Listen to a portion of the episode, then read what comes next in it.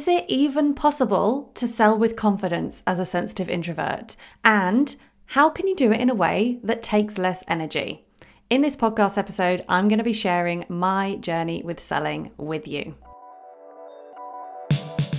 You're listening to Quietly Ambitious with conversations about how it really feels to build a business that honors your whole self unapologetically.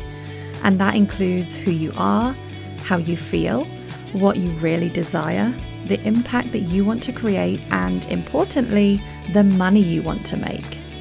I'm your host, Ruth Poundwhite, and my superpower is supporting sensitive and ambitious humans to make more money by fully expressing and owning all of who they are.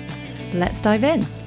Hi, and welcome back to the second of two short and sweet and juicy episodes to kickstart the next part of this season of the podcast. There's going to be weekly episodes coming from Thursday. It feels really good to be back. I know I've been on an extended break, but I'm finally feeling connected with the podcast again. So, again, what you're about to hear was originally part of a free five day mini course. So, if you hear me making any references to that, that is why. Um, but yeah, enjoy. Here is here is um, my advice and the things I have done to become confident with selling as a sensitive introvert, and importantly, also to make selling less effortful and more easeful. So enjoy. So let's dive in. How I sell with confidence as a sensitive introvert. So you've seen me showing up all week. you may have been wondering, how does she do it? Especially when I'm inviting you into my group program and work with me one to one. Um, and this is a little insight into how it happens. So, number one is I ha- I constantly work on reframing my beliefs around selling, and I think it was day two where we did that visualization about what it feels like to find your right person and buy something from your right person, right? So you've all had a little taste of how it actually gets to be exciting for people who buy from you. So that's one thing that I invite you to tune into as much as possible. And throughout my journey as an entrepreneur, I've also always trusted that just because something feels uncomfortable doesn't mean that it's wrong and doesn't mean that I can't do the work to get comfortable with it. And the thing is, like, I have a lot of experience selling online. I have sold online for 14 years now at the time of recording this, since 2008. I have a lot of experience with it but it doesn't mean I still don't get wobbly about it, right? There's still times when I feel like I'm taking up too much of people's time by selling on a live thing. There's still part of me that thinks I'm taking up too much of people's time, sending them too many emails. There's people, there's some times when I think people are going to get sick of what I have to say. So I have to decide again and again to tune into this idea that actually my right people want to hear about what I have to say. And even if they're not interested in buying, they will they get to choose not to read it or to stay subscribed and wait till I'm not selling the thing, right? And they're not going to hate me for selling the thing. Um, there are lots of other things I could say about reframing here and lots of exercises I could take you through. I have a whole thing about it, which if you ever sign up to work with me in Rest and Rise or as a client, um, you would get access to that. But that's the crux of it. Always getting clear to yourself, what am I believing here and how do I get to reframe that? Um, and actually, what I'm going to share for number four actually really comes into this as well. So wait till the end and listen to number four for another kind of reframe, a big reframe that I'm going to give you. Okay, so number two, trusting my own decisions and making decisions ahead of a launch. So, obviously, selling in general is not all about a big launch period. We can sell in subtle ways, we can sell in ongoing ways, we can sell outside of a launch. But what I will say is that when you're doing a launch period, so let's say you've got a period of a couple of weeks where your offer is open and you're putting it out there, those are the times when your brain can come up with all kinds of untruthful things about how good you are at what you do, how much people like what you do, how much interest there is in what you do. So, in anticipation, knowing that this safety mechan- mechanism is going to try and kick myself into gear, especially when you're being visible, right? And when you're an introvert or when you're sensitive, it's quite normal to get like a vulnerability hangover from showing up a lot, from talking about something a lot. It's quite, it's very normal, no matter what your personality is, to care about what people think and to worry about them judging you and to want yourself to be seen in the best light, right? So, it's normal that this stuff comes up when you're launching which is why I try to make as many decisions as possible ahead of a launch. So, going into any launch, deciding how long the launch is, deciding the prices, deciding when I'm doing an early bird, deciding what I'm going to say, I'm in a much better headspace to decide that stuff ahead of a launch. Now, I'm literally in a launch right now. You've all seen me launching if you've been part of the free mini course. And I am so thankful to my past self for just deciding everything ahead of time.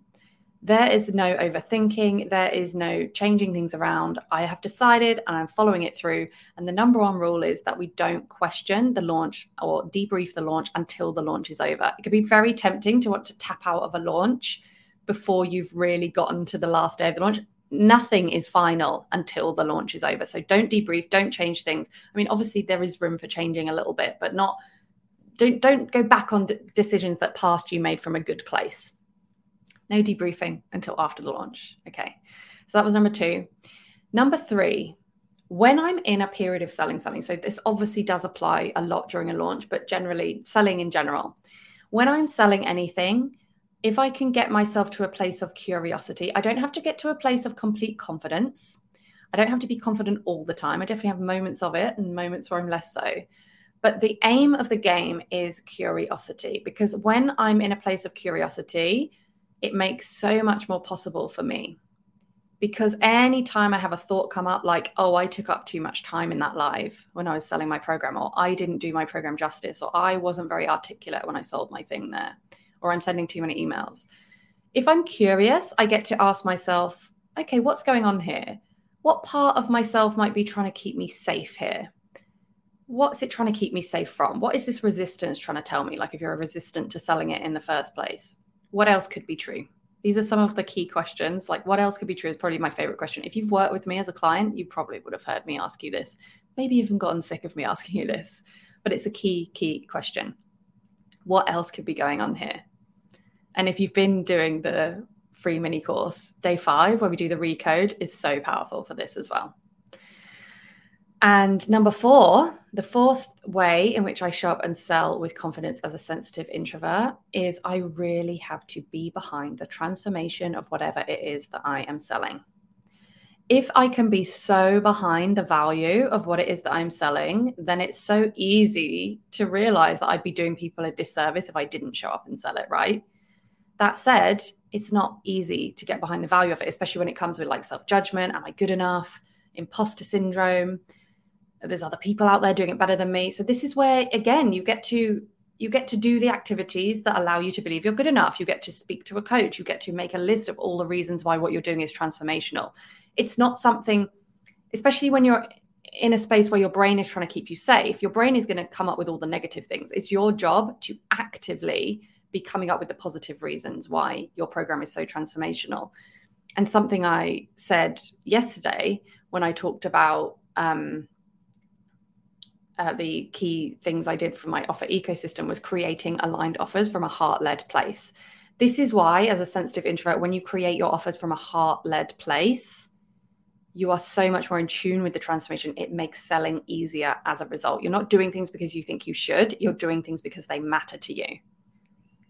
So you get to connect with that transformation. You get to remind yourself. And it's not a one time thing. You have to keep reminding yourself that I would be doing a disservice if I did not show up and sell this wholeheartedly. So, again, I've gone through these points super quickly. There's obviously been a lot of inner work, a lot of mindset work, a lot of practice as well, actually.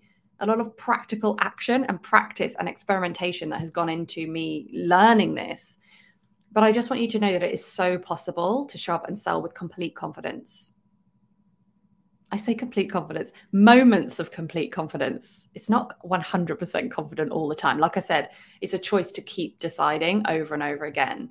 But yeah, you have something so important and incredible to offer the world as a sensitive introvert. It is your job to put it in front of your right people. So let me know how that feels. Let me know your comments in the chat on the replay or if you're watching the live stream. And I just want to say that this is a huge part of the work we do in Rest and Rise. It's a huge part of the work we do one to one. If you're thinking about working with me, now is the time to do so. My Rest and Rise group program is currently £500 off. My one to one is going up by over £700. Both of the prices are going up on Tuesday. So if you're thinking about working together, if you're getting the nudge, if you want to be supported with the practical side of the selling, the practical side of creating the aligned offers, and the mindset, conscious and subconscious rewriting of these beliefs to show up and sell make more money, and importantly, make the impact with the things that you are creating, then get in touch. You can go to ruthpoundwhite.com forward slash rest to read more about rest and rise. You can go to ruthpoundwhite.com forward slash mentoring to read more about working with me one to one and just fill in an application form or send me a DM, send me a voice note, whatever it is. If you need to get answers to any questions, I promise you that I am not about pushy selling. And that is actually a bonus tip about selling. I trust myself that I will never be that pushy seller because I care, right?